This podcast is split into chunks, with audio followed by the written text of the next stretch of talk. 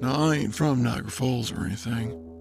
I was just a truck-driving trucker trucking through western New York with a cargo load of mannequin parts headed to a children's hospital. The evening hung as dark as night over the highway. My tummy was howling for meats and I had to shit like a racehorse. I pulled off on exit 22, looking for a nice place to fill my belly and empty my bowels. Of course, I knew what day it was. It was Sunday. Super Bowl Sunday. That night, the hometown Buffalo Bills were playing in the big championship game. I figured it would be a real three-alarm hooter to hang in a nice local dive bar near Buffalo and watch the locals go bozo with sport and ecstasy. I drove around a bit until I spotted a real dingus-looking place, a moldy old bar shaped like an old-fashioned western wagon buggy. The bar was called The Wagon Wheel.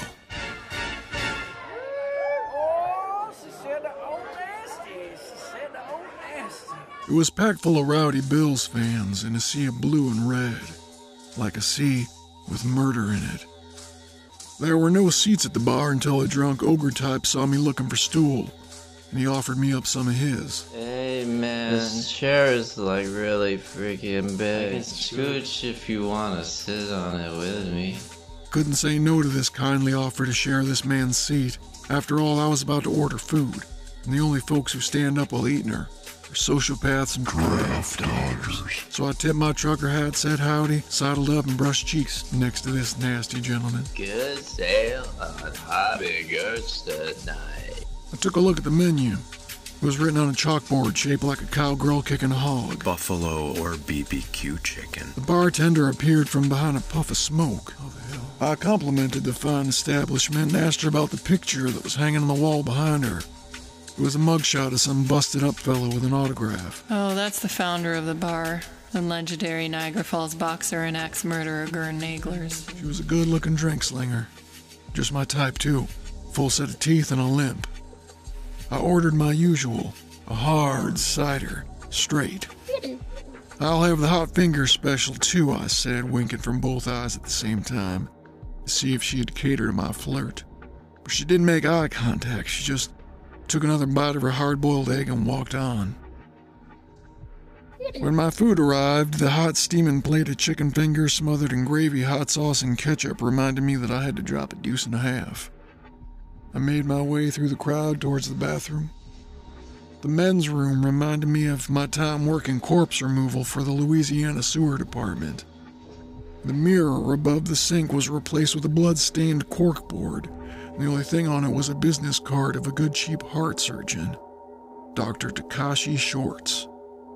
I wrote that number down and I did my fatherly business, then returned to my seat, where I'd noticed one of my fingers was missing. The guy sitting next to me had gravy all over his chin and was playing air guitar to the music of the mind. Another guy leaned into me as he was passing by and said they were giving out free haircuts in the back room. Then he made the universal sign for cunnilingus. I looked at the bartender, hoping for some camaraderie against this filthy creep. But she also gave me the universal sign for cunnilingus. No, you want to go get a haircut with me? It was then when I realized this place was weirder than I had bargained for. It was just an odd night all around. Even the Super Bowl commercials were strange. Like the one where a guy looked at a basket of French fries and said, "Oh, a few fries can't hurt." Then it jumped to a loco scene where he is in hell being beaten mercilessly for eternity by four guys in French fry costumes and devil horns. It was a commercial for Pert Plus shampoo. What has become of our great country? I decided to just focus on the game, finish my sup, and get back on the road. I looked up. Close game, fourth quarter. Something you need to know about now is how the Buffalo sports teams always seem to be cursed by some sort of cosmic-ass curse. The teams around here have never won anything, and when they've come close, they've been foiled by some cruel twist of fate. A sudden gust of wind, a rotten call by a referee, or a spate of mysterious deaths in the middle of a match. So if the Buffalo Bills were to actually win and become super champions tonight, after all these years of suffering, I tell you, This crowd was gonna go off some ape shit. White buffalo bacon. The room suddenly intensified. Chicken bacon ranch. Only 13 seconds remained in the game. All eyes were glued to the TV sets. White broccoli. Bills have the football down by a three-pointer. The QB scrambled, throwed it deep, and it was caught. Touchdown. No time left on the clock. Combo. The Buffalo Bills won the Super Bowl. So then why is it so quiet in here? I expected the room to explode with an orgasm of jouissance, but everyone was silent, not a smile on a face. The room was still as they watched one elderly gent get up and walk across the bar towards a TV, and then he violently rammed his head into the screen, setting his face on fire. Then the guy sitting with me swallowed a bunch of cyanide and keeled over into my plate of lumpy chicken. I saw a woman eat her beer mug until the glass shards burst through her neck. Another dude took a steak knife and stabbed himself in the ass, and then the heart. Holy Bo Cephas. The Bills' victory set off a mass suicide. I tried to get someone to explain what was happening. The only response I got was from the bartender, who said, "Where sports is life, sports must be death also." Then she cut off her head with a broadsword. Where sports is life, sports must be death also. It was all over in just a matter of seconds. Everyone laid in a sea of blue and red, but with a lot more red. A crack of pool balls broke the silence. Across the room, there was one guy still alive, standing crouched over a pool table to take his next shot. I called over to him.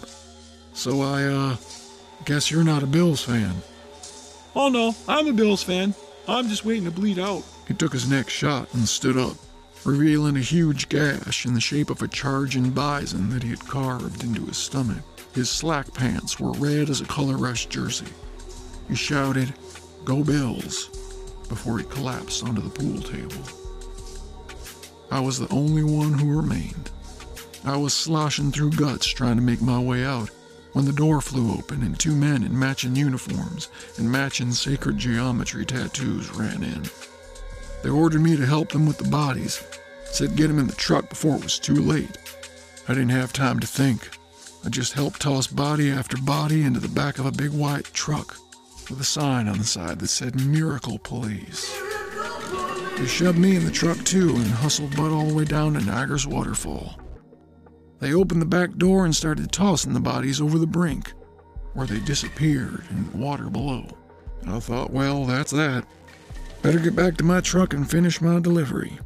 After all, there's a lot of sick kids out there waiting for these used mannequin parts. But just then, out from the bottom of the falls, crawled out all the dead bar patrons. They climbed onto the observation deck totally live and collectively took a bow and all started making out with each other. That's when I looked around and noticed the cameras. Some dweeb on a skateboard approached me and said, "You've been razzle-dazzled." Oh no, not razzle-dazzle.